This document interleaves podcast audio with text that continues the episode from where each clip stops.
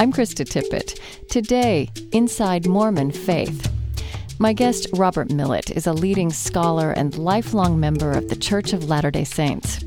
We'll explore spiritual and doctrinal basics, which are rarely clarified when Mormon history and religion enter political debates. We discover distinct ideas about the nature of God, family, and eternity, and a young frontier tradition which continues to develop internally. Uh, we're in the religion making business, and this takes time. It takes centuries, and and and trying to explain the faith and articulate the faith that doesn't come overnight. We've really only been about that for 20 or 30 years. This is Speaking of Faith. Stay with us.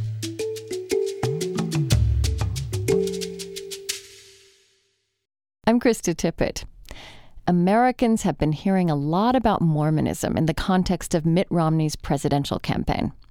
But we're learning about this faith of 13 million people indirectly by way of rhetoric and defense. This hour, we'll avoid well trodden controversial ground. We'll seek an understanding of core beliefs and spirituality of Latter day Saints with a leading scholar of the church and a lifelong practitioner. He describes a developing young religion with distinct mystical and practical interpretations of the nature of God, family, and eternity.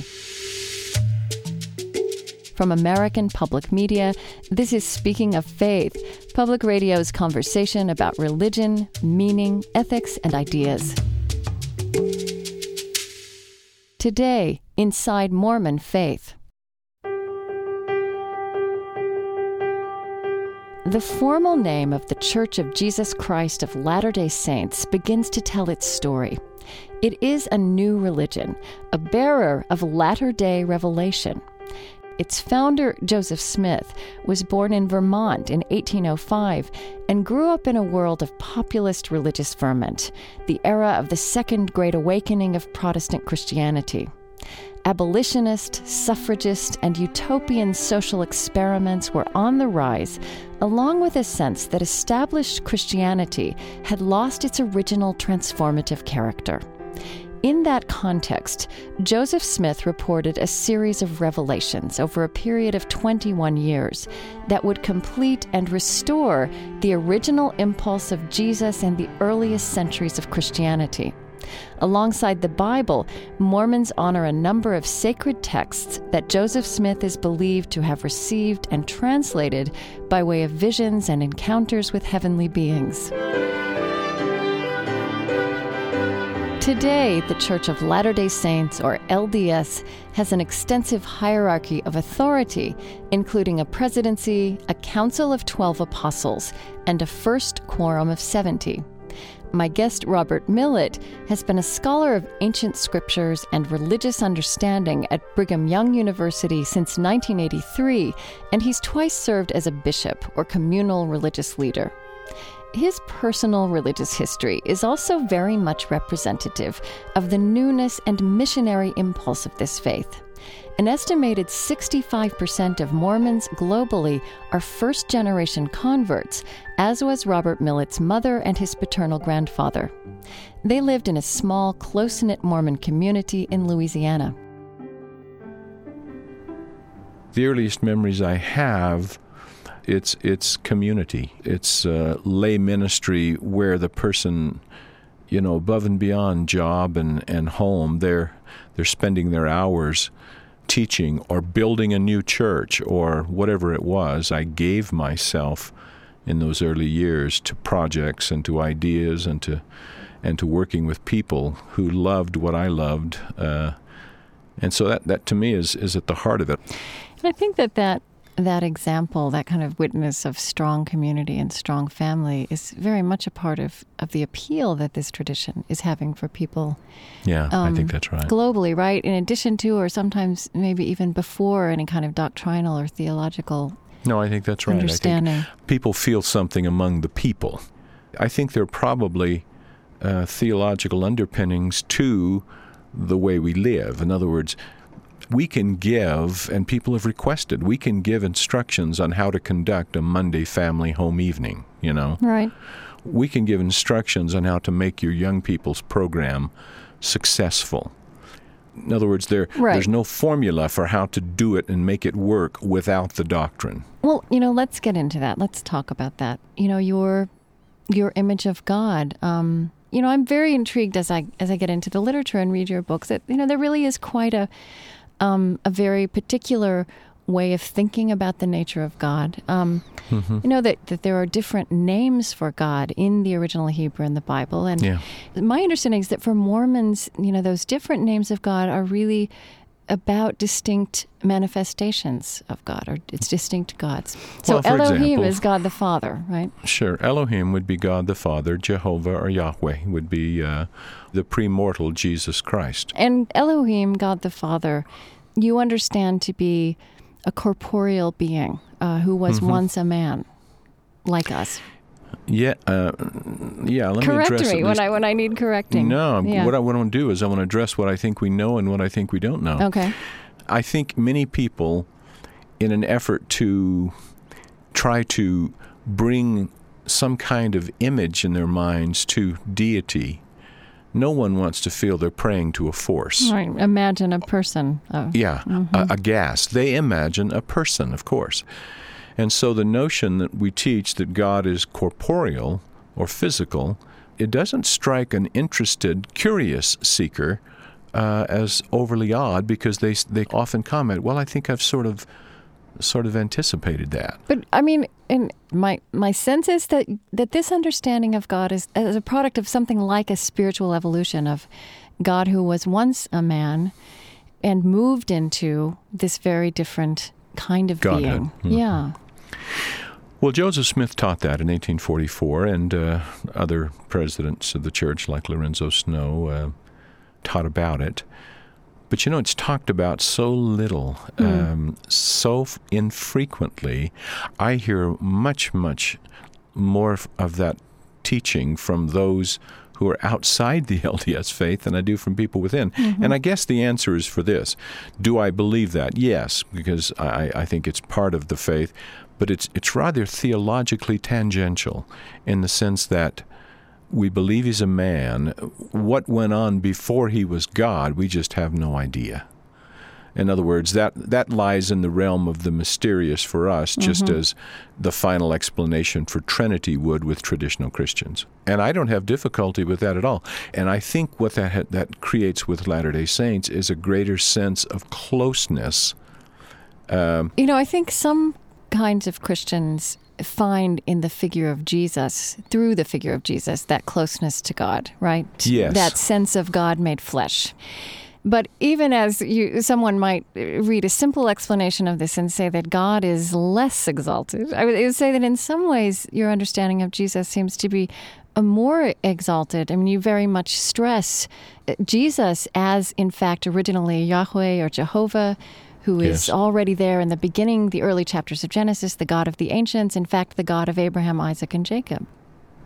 Let me say it this way, Okay. uh, Krista. I was in I was in a meeting, uh, oh maybe a year ago, with uh, one of the Mormon apostles, present day leaders of the church, and uh, with a group of about twenty evangelical pastors. One of the questions that came up, interestingly enough, uh, this would have very recent application. One of the uh, heads of Calvary Chapel said, "Now, Elder so and so, isn't it true that you believe that Jesus and Lucifer?" are brothers. and um, and I the was remark very that in- Mike Huckabee made recently. that's right. That was Romney. Mike Mhm. Huckabee's remark the other day. And he said this. He said, "Well, it is true. You need to understand we believe that before we were born, we all, not just Jesus, but that we all lived in a pre-mortal existence. And yes, Jesus and Lucifer, he said, were in that world together. But let me be straightforward on this. Jesus was God, and there was never a time when he and Lucifer were on the same plane.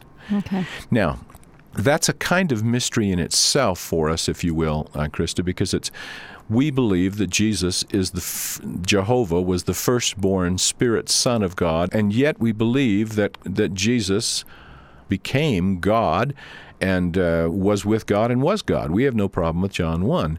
The Book of Mormon, in fact, on the title page calls him the eternal God. Mormon scholar Robert Millet.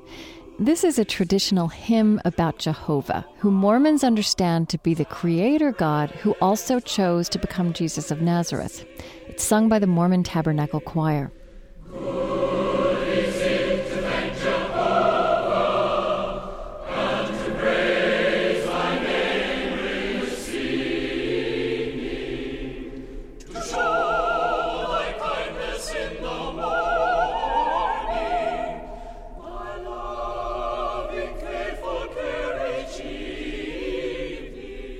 I'm Krista Tippett, and this is Speaking of Faith from American Public Media. Today we're exploring some basic doctrinal and spiritual underpinnings of the Church of Jesus Christ of Latter day Saints. The Mormon Church has a distinct and developed belief not only in life after death, but life before life. Church founder and prophet Joseph Smith described a premortal existence through which every human being passes. In what he called this first state of existence, men and women live as spirit sons and daughters of God and are spiritually prepared for the second estate of life in human form on earth. I asked Robert Millet about this. There used to be a film that the church produced called Man's Search for Happiness, and some of the lines went like this You did not suddenly just flare into existence at the time of birth, but rather you have always lived. Uh, for us, that answers many of the questions that people often have relative to a, a sense or a feeling of another time and another place, a kind of spiritual deja vu, if you will. Hmm. Um, we would not believe, for example, in the reincarnation of souls, but we would believe that people's sense that they once uh, lived before is a very real sense, and that that's what that was about. That that we prepared there for here, and that that idea. You know, one of my colleagues is just finishing a book with Oxford on the prevalence of the notion of pre-existence across cultures. Mm-hmm. And uh, while it was condemned by the, well, I guess the fifth or sixth century uh, by the Mother Church, it is found throughout cultures all over the world the idea of a, of a life before life. You know, you quoted in your book on the Mormon faith, uh, the church's first presidency in 1909. And uh, the statement was that the doctrine of preexistence, revealed so plainly, particularly in the latter days, pours a wonderful flood of light upon the otherwise mysterious problem of man's origin. I found that a very evocative statement. I'm not sure I understand it. Is is this doctrine illuminating for you in terms of um, the mysterious problem of man's origin? Well, it is in this sense that I mean, I had we've had my wife Sean and I have had six children. We now have seven grandchildren, and I children are as different as night and day. yes. I mean, the idea that we lived before we came, the idea that I before I was born and or before my children or grandchildren were born, that they were real, actual personalities, and that to some extent they bring those personalities and attributes and qualities and characteristics with them, that has a sobering effect on parenthood. Uh, you know, I, I look at my, my children very differently than if I just believed they were born, they came along at the time of their birth. Hmm. And so it has a it has a, a, kind of an eternalizing effect upon family relationships. Uh, the ability, ability to see my children as someone who, for all I know, could have very well been my superior in another world, in another time and place. And so I'd better treat them properly.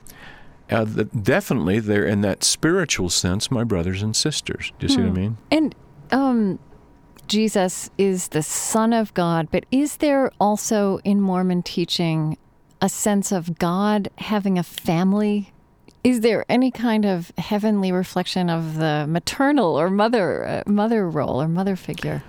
There is. There is within Mormonism, although we know very little about this too, the concept of a mother in heaven. Okay. It was first presumably taught by Joseph Smith, though we can't find it in any sermons, but was reflected in a hymn written by Eliza R. Snow entitled Oh My Father, uh, in which she speaks of not only a father, but a mother there. You won't hear Latter day Saints talking a great deal about it because we don't know much about it. Okay. But but uh, yeah, the family order, what we would say is the family order on this earth is but a reflection of the family order as it existed before we came to this earth. I'd like to also ask you about um, angels. There's quite a developed understanding Mm-hmm. within Latter day Saint theology of angels. Now, Joseph Smith in 1823 uh, reported being visited by the angel Moroni. Mm-hmm. Is, is that where angels enter into this faith? Yes, Joseph Smith put forward a, a belief in angels that's quite different from, let's say, traditional Christianity or, or Judaism. For us, angels are not a different creation than human beings. And Right, that and is, explain that. What does that mean? yeah, what that means is angels may take the form, they may be persons who have not yet lived as a mortal. They may be persons who have lived as a mortal and who are allowed to return. In other words, they can be both unembodied and disembodied persons that mm-hmm. appear, or they could be persons who come back with a physical body, uh, resurrected beings. Uh, and, and so for us, angels are not a different realm of creation. Um, for us, if if someone appears to me to give instructions, warning, whatever from the other side of the veil uh, that separates this world from the next, it would be someone who had lived or will live. And so, I mean, do you would you say that in your lifetime you've encountered angels, or that you've had experiences that you later explained in that way?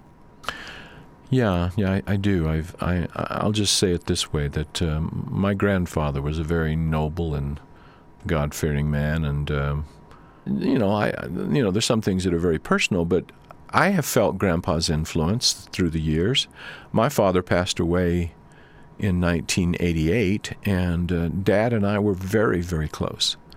I don't have any hesitation in saying that I believe that dad continues to live, that I believe in the immortality of the soul, and that, and I guess I would say it this way a friend of mine told me that when his grandfather was getting very aged, he called the family together and, and to bid goodbye because he knew he was going to pass soon. And he said to them, and this would be, I think, a very typical LDS way of looking at things, he said, I'm going to die soon, but when I die, I shall not cease to love you.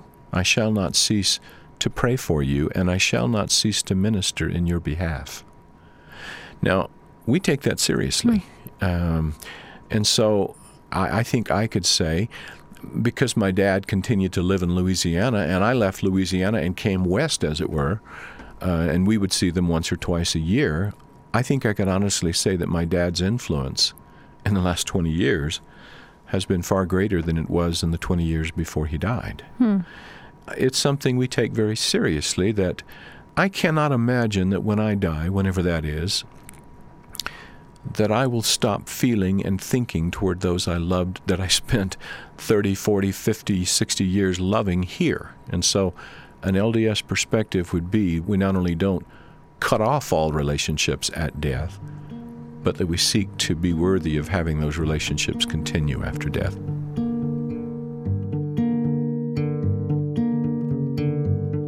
Mormon scholar Robert Millet.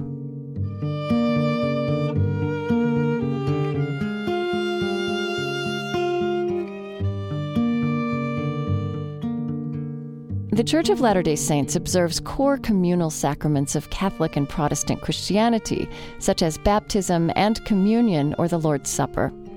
Worship and extensive doctrinal instruction take place in meeting houses and in families. Some exclusively Mormon sacraments, such as the sealing of marriages for eternity, are enacted in Mormon temples, which are closed to all but members of the church in good standing. Ritual clothing is worn and strict confidentiality is observed. There are 124 temples in 42 countries across the world. The temple is the place where, differing from a, a meeting house or church house, where ordinances or sacraments are performed, uh, not only for time but for eternity, including both the sealing of a husband and a wife and a family, but also, and this is where one of the most unusual and often criticized uh, of our beliefs, the doctrine of of work in behalf of the dead mm-hmm. takes place. For example, my grandfather, my wife's mother, died a Methodist. Now, we believe that when he goes into the next world, the world of spirits, the post mortal existence, that he will be given a, a, further opportunity to receive as much truth as he's willing to receive. And that that's a, that's a personal choice, that's, a, that's his agency. He may choose to remain just who he is, where he is, and, and stick with what he believes. But if he should choose to learn more, we believe that opportunity would be provided. And we therefore perform what are called vicarious ordinances, sacraments, for, for people who have gone on. Now, do you understand the discomfort that people have with that, and, and how do you respond to that? I do. I understand that uh, obviously this was a very has been a very touchy issue with the Jewish faith. Uh, one man said to me, "It's a, it's a spiritual holocaust." Well, we don't want anybody to feel that way, and that's why the LDS Church has backed off of of doing any work for Holocaust victims. Um, but of course, I understand the discomfort. But I'll tell you what I, I think it does provide, Krista, that is not readily accessible, and it's been a part of our faith from the very beginning. I think it is the best possible answer to the question that is right up there with the problem of evil, and that's if you're Christian and if you believe that salvation comes only in Jesus and his name and power, then what of the bulk of humanity that will go to their graves without ever having heard of him? Mm-hmm.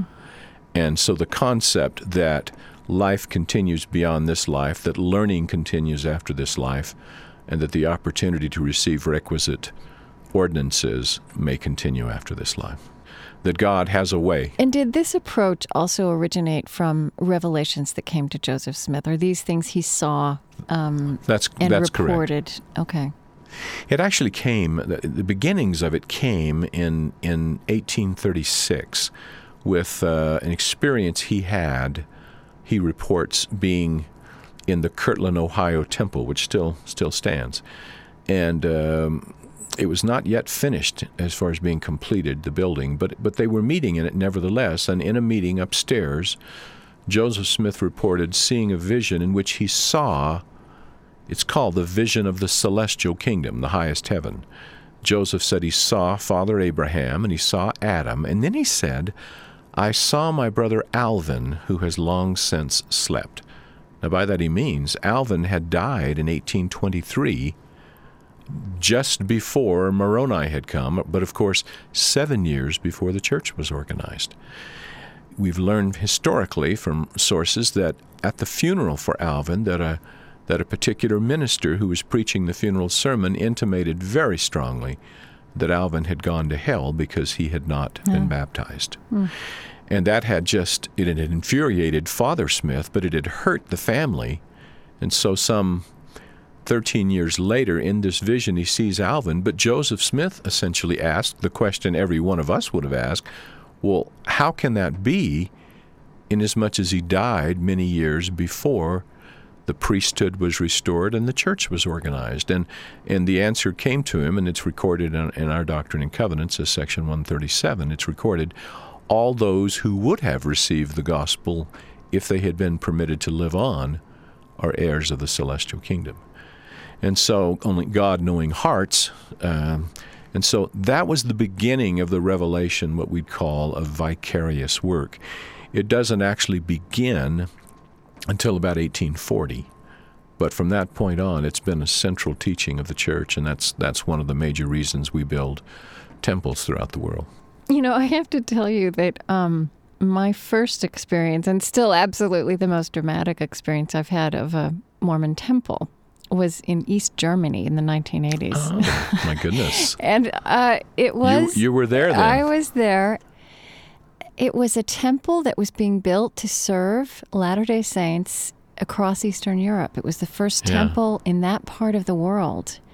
It was a very unusual thing that it was being allowed to be built. And I was covering this temple opening as a journalist. It was not in East Berlin, it was way down in the middle of nowhere in an especially kind of bleak landscape of East Germany. And this temple, this white temple rising out of the ground, looked completely otherworldly. Now, aren't there? Isn't there a period of is it ten days where the temple is open and visitors can come in, and then it's closed? Varies by varies by the temple, but they'll have a period of open house where Uh-huh. visitors are welcome to come and uh, and see what it's going to be I- like, I think and this they'll was explain. 10 days, and there were people, there were lines going on for days. Yes. And I will also say that, you know, it was, it was kind of a strange story that the East German government was allowing something like this.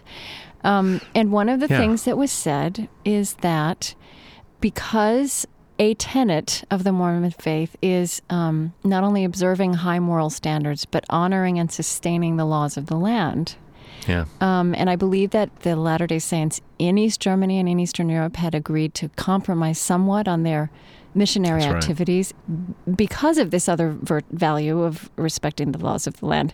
And I just want to ask you about that. Where does that come from? Um, is that theologically based? Is that a result of Mormon Respect- history? Yeah, respect for the laws of the land. Respecting the laws of the Uh-huh. land. Yeah, it's an article of faith. Uh, one of our articles of faith But you know, I'm sure they wouldn't have let Pentecostals build a temple in the Middle East. Well, you know what we had to do? It really was important. Is we had to build a reputation that we were trustworthy, and that we would stay within the boundaries of the law, and and I think too we had to convince them that we could help make their people better citizens of their nation. And and that's one of the things we often speak. The church is very careful in in terms of missionary work in particular, but especially with temples, that we never sneak in the back door hmm. once we've established the right relationships with the leaders of the nation and can convince them that what we have to bring to their people will make them even better citizens of their community, there's usually an opening. Yeah.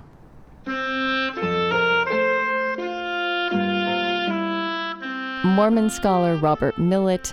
This is Speaking of Faith. After a short break, a look inside the missionary impulse and experience of Mormonism and the importance of Joseph Smith's legacy.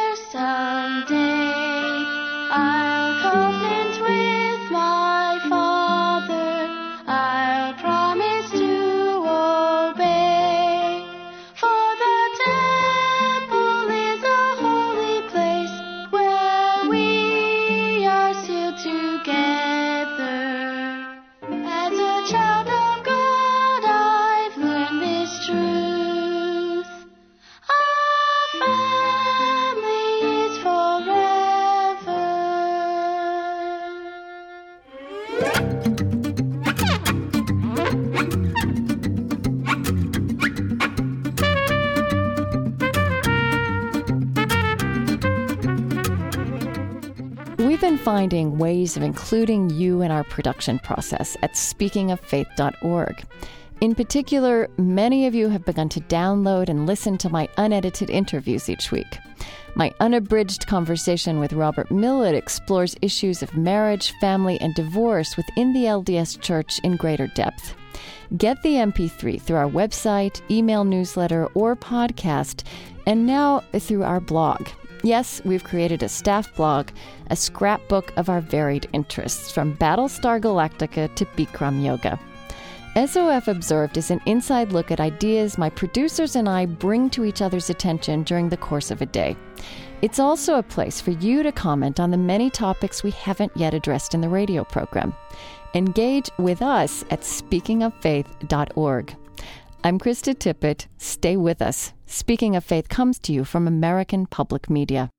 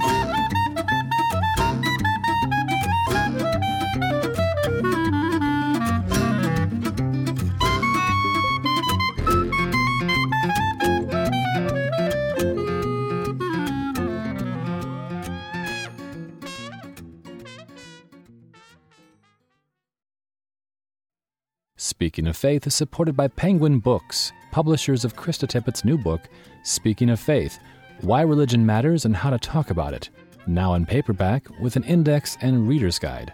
In bookstores this Tuesday.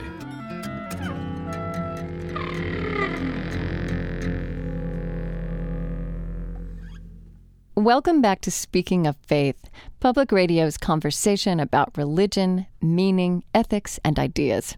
I'm Krista Tippett. Today, inside Mormon faith. I'm speaking with a leading scholar and lifelong member of the Church of Latter day Saints, Robert Millet. We're exploring some basic tenets of the lived theology of this faith, which are rarely clarified amid politicized discussion of Mormon history and religion. We're not discussing ground that has recently been well trod in the context of Mitt Romney's presidential candidacy. The church's history with race, for example, elicits criticism. Black men have only been ordained since 1978. Women have no place in official church leadership. And current DNA evidence does not confirm some of the historical claims of church founder Joseph Smith. Smith was a mercurial figure in his lifetime, only in part for the polygamy he eventually decreed a doctrine. Polygamy still figures largely in American imaginations about the Mormon faith, according to the Pew Research Center, though the practice was officially banned by the church in 1890. Controversies notwithstanding, Mormon faith is a growing global force. From 1.7 million members in 1960, the church now claims 13 million members, more than half of them outside the U.S. This growth is fueled by a tradition of missionary service. For example, an estimated 80 to 90 percent of young men from active LDS families spend time as missionaries. Many young women also serve, though at lower rates and later ages. Tell me about the importance of missionary work in your faith. And I mean, I'd really like for you to personalize that. I mean, talk about Sure. your experience of this, and also maybe you know you've raised six children. Um, Yeah, yeah. what this means, what it really means. Where where were you sent? I was I was sent to the foreign country of New York City. Oh boy, Uh, it was called then the Eastern States Mission. The headquarters were in New York City on 973 Fifth Avenue. But at that point in time, it, it encompassed all of southern New York, all of New Jersey, all of Connecticut, and it encompassed uh, western Massachusetts. But missionary work is sort of the lifeblood of the church. Um, there's nothing quite so exciting and contagious than a convert. They love what they have, they appreciate what they have, and they bring an enthusiasm with them that causes all of us to think back of when we first believed. And that's just invigorating. And so it, it has very practical benefits. That's one. The other would be it's a tremendously valuable leadership training program, if you can appreciate that. I mean, in my case, I wasn't sent to a foreign country, but my son went to Brazil. Mm-hmm. He served in northern Brazil, which was not as established as, say, Sao Paulo, where the church is very strong, but in northern Brazil, in Bahia, and for him to be able to just walk down the streets and meet people, make appointments. He was a very shy son. He's you know he's he's a fun guy, but he's shy, and and just to be able to learn to meet people, greet them, offer them something that matters to you, and teach them.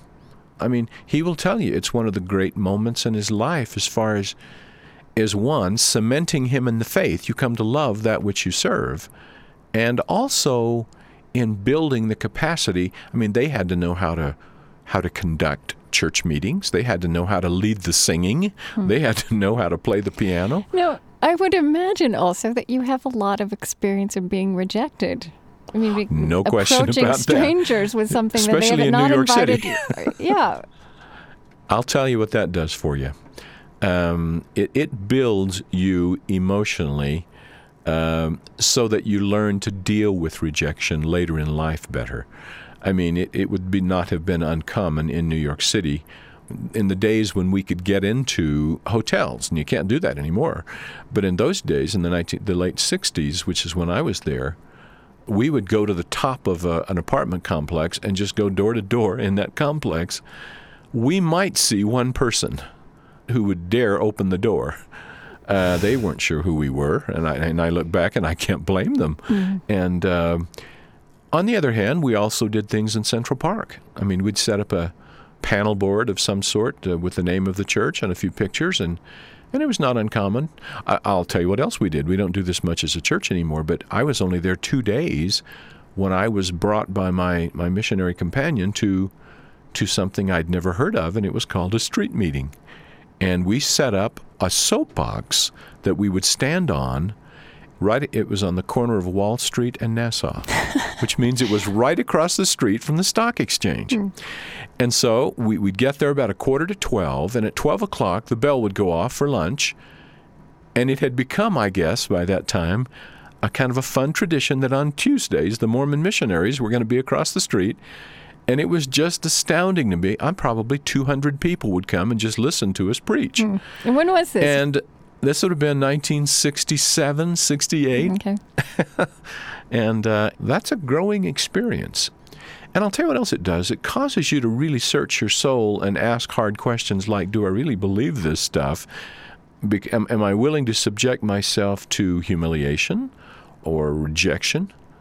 A resentment um, by by other people, and do I do I really believe this? And I think it caused that kind of spiritual introspection to the point where I did a great deal of praying and thinking and pondering and reflecting and and so th- there are very practical benefits to it. Obviously, we take the Great Commission of Jesus very seriously to go into all the world. Now, people will frequently ask us, "But why do you why do you go to Christians who already have a church, who already have a belief, and uh, why don't why don't you just go to the heathen?" You know.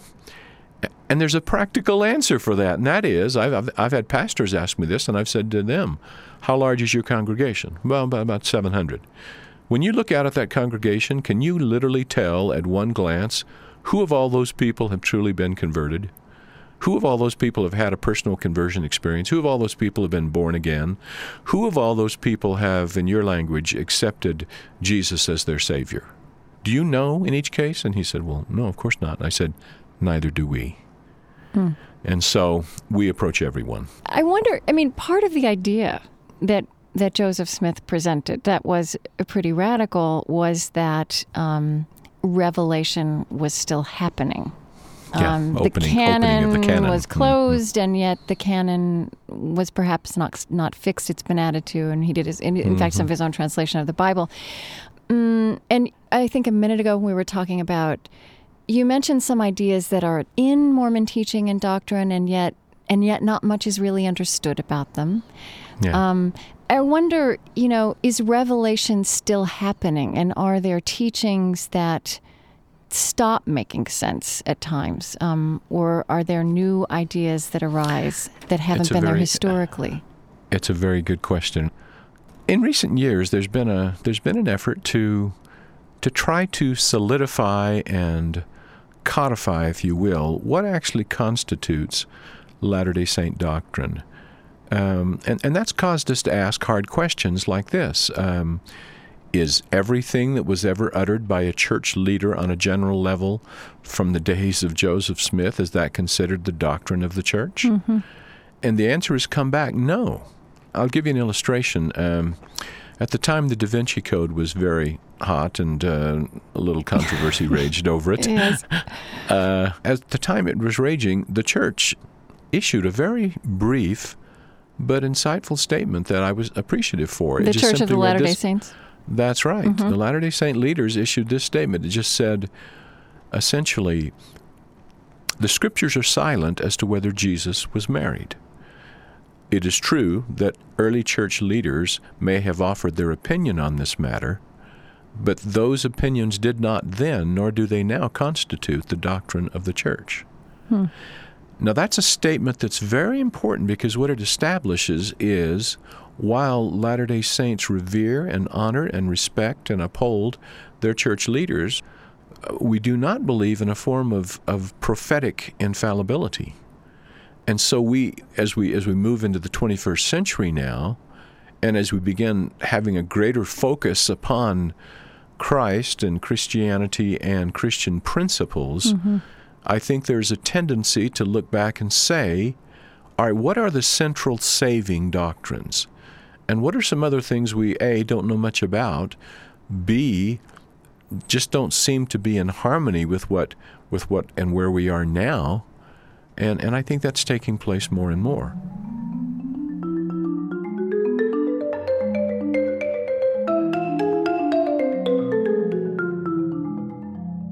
Mormon scholar Robert Millet. I'm Krista Tippett, and this is Speaking of Faith from American Public Media. Today, Inside Mormon Faith.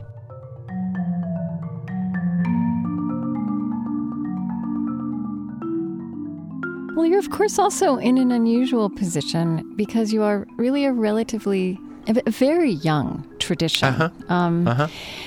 And also, I mean, I you know would like to talk a little bit about the person of Joseph Smith. I mean, the truth is, we can know a lot more about him than we That's can right. know about other people in history who ha- are called prophets.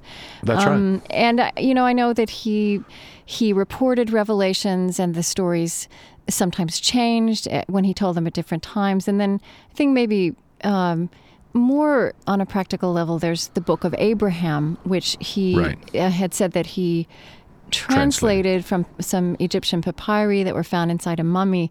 And then later, you know, several generations later, when scholars could, could really translate hieroglyphs, they said that these were f- funeral documents and not a lost book of Abraham. So I, I want to ask, you know, as a very faithful member of the church and a scholar of the church, you know, how do you how do you make sense of this kind of contradiction?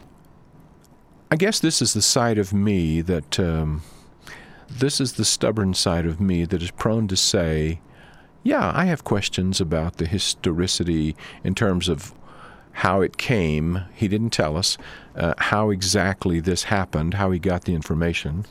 I mean, you know, scholars even within the church have taken different views. One one view is that he literally translated it from uh, Egyptian. Uh, another view, uh, perhaps, is that the Egyptian papyri that he had proved as a kind of spiritual catalyst to receiving an independent revelation about the ancient figure of Abraham. Mm-hmm.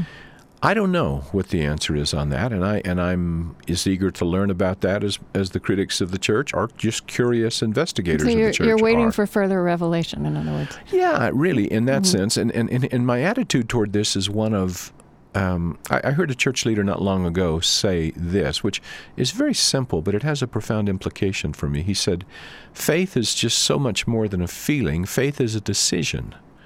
And I think that's right for me. Um, I made a decision a long time ago about Joseph Smith. Fully aware now, maybe more so now as a professor for the last 25 years, than I ever was as a young person, fully aware that he was a human being, that he made mistakes. But I made a decision back then that Joseph Smith was a prophet of God and that the work he set in motion was divinely inspired and that the, what I was about was good and that it would bless my life and bless other lives. And and I'm just I've just sort of taken the stance of I I just will not allow my faith to be held hostage by what the things I do know to be held hostage by what science has or has not discovered at a given moment in time. Does that make sense? Mm-hmm. That to me is a, it may sound naive and it may sound uh, weak, but but that that's the faith part of me saying, well, of course I look forward to archaeological evidences of the Book of Mormon. Of course I look forward to substantiations of the translation of the Book of Abraham and so on but I will, for the time being, put on the shelf the things I don't know, because there are just too many things that I'm, I'm convinced of, and that the way of life that the church promotes um, highlights to me. In mm. other hmm. words, would I would I want to go another way? Uh, I wouldn't. I'm asked this all the time in my evangelical LDS dialogues. Have you ever given any thought to becoming evangelical? Well, I have great admiration for my evangelical friends, have tremendous uh, feelings of appreciation for what they believe and why, but it's never crossed my mind to, to be other than Latter day Saint. You know, let me put the question this way. I mean, if one reads accounts of Joseph Smith, and, you know, there's a lot of turbulence and turmoil, which also had to do with the times in which he was living mm-hmm. and, and the path right. he chose and the turmoil and turbulence that that created.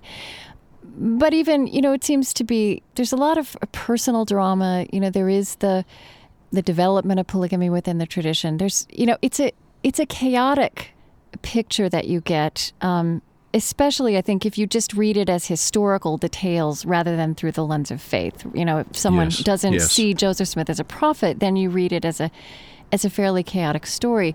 But, Yes. but that picture, you know, could not stand in greater contrast to the picture that um, Mormons, Latter Day Saints, of, of the picture that people have of Mormon families, um, of Mormon communities, right? This this community that you described Well, I- this way of life. I think that's right. And so I, you know, I guess I wonder: is there something that happens um, in a religious experience, in this religious experience, where the lived religion somehow transcends this person of Joseph Smith who who gave rise to it? I, I don't think, in the fullest sense, we can ever transcend Joseph Smith uh, or consider him to be a valued personality, but now we'll move on. Uh, I don't think you'll see that among believers in the faith because there are too many other things that came from him that, that are the reasons why we do what we do and we are what we are. That there are unanswered questions, to be sure. Um, that there are things that I'm as anxious as the next guy to learn more detail on. I really want to know, but uh, in in the interim, it really doesn't doesn't trouble me. Um, we're we're in the religion making business, as you intimated earlier. Uh, only for a short time. I mean, uh, compared to the Christian Church, which has been at this for a couple of millennia, we're, we're about halfway to Nicaea, and so. and and so in that sense, I, I remember a very tender moment. I was speaking with. Uh, I'd been invited to the Salt Lake Theological Seminary, basically an evangelical seminary, to discuss a book I had done um, on Jesus, and they had read it and they wanted me to come and just respond to questions. And it was a, it was a very enjoyable couple of hours. The very last question that was asked by one of my friends there was this one. He said, "Bob, what can we do for you?" Hmm. And I, I I wasn't ready for that question. I said, What do you mean? He said, What can we as evangelicals do for our Mormon friends? And I, I guess my mind could have gone a hundred different ways, but what I came back with was this. I said, Boy, I appreciate you asking that. I don't think I've ever been asked that. but, but I said, Try this. Cut us a little slack, will you? Give us a little time. Uh, we're in the religion making business, and this takes time. It takes centuries, and and trying to explain the faith and articulate the faith that doesn't come overnight. We've really only been about that for 20 or 30 years.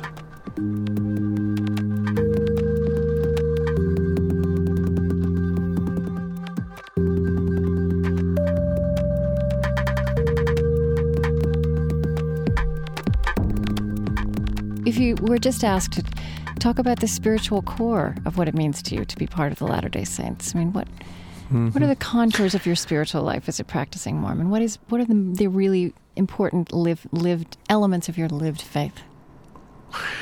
Well, I think I think the things that, that matter to the me, me the most after I move beyond, and you never move beyond, but after I sort of move beyond the central core, which is Christ and Him crucified. Once I get beyond that and begin to talk about the more peripheral areas of my life, I, I begin to say, it matters to me a great deal to have some feel for where I came from and for why I'm here and where I'm going after this life.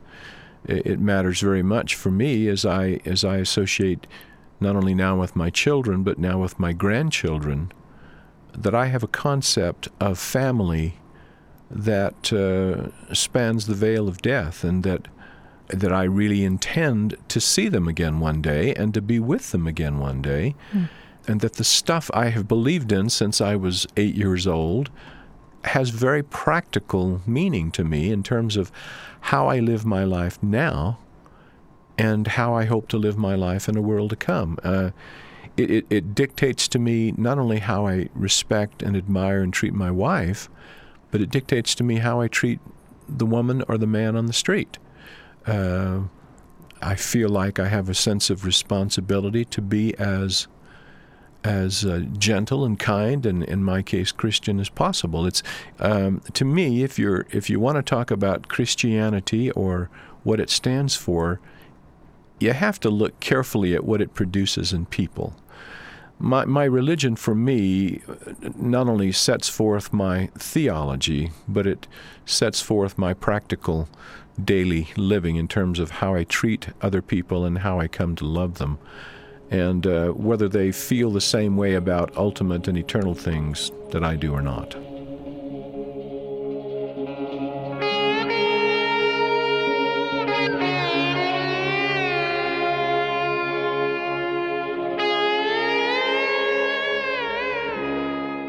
Robert Millet is professor of ancient scriptures and the Richard L. Evans Professor of Religious Understanding at Brigham Young University in Provo, Utah. He's the author of several books, including A Different Jesus, The Christ of the Latter day Saints, and The Mormon Faith A New Look at Christianity.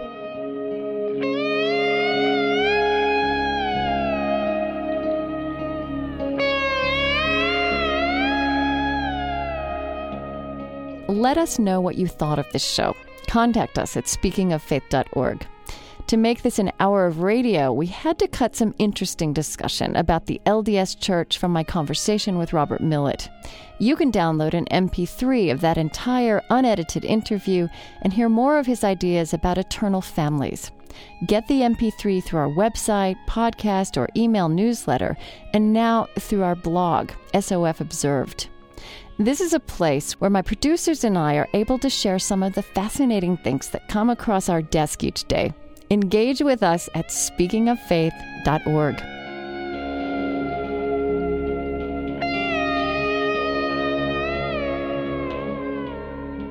The senior producer of Speaking of Faith is Mitch Hanley, with producers Colleen Scheck, Shiraz Janjua, and Rob McGinley Myers, with assistance from Anna Marsh. Our online editor is Trent Gilliss. Kate Moos is the managing producer of Speaking of Faith, and I'm Krista Tippett.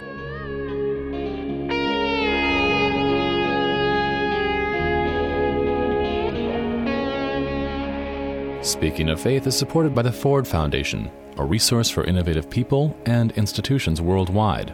On the web at fordfound.org the Luce Foundation's Henry R. Luce Initiative on Religion and International Affairs, and the George Family Foundation, funding innovative ideas in integrative medicine, education, and spirituality in everyday life.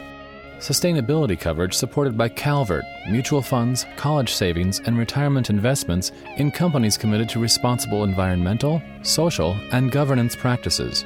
Online at calvert.com. Next week, a reversal. Join me for a reading before a live audience of Speaking of Faith, the book Why Religion Matters and How to Talk About It. Please join us for the next Speaking of Faith. American Public Media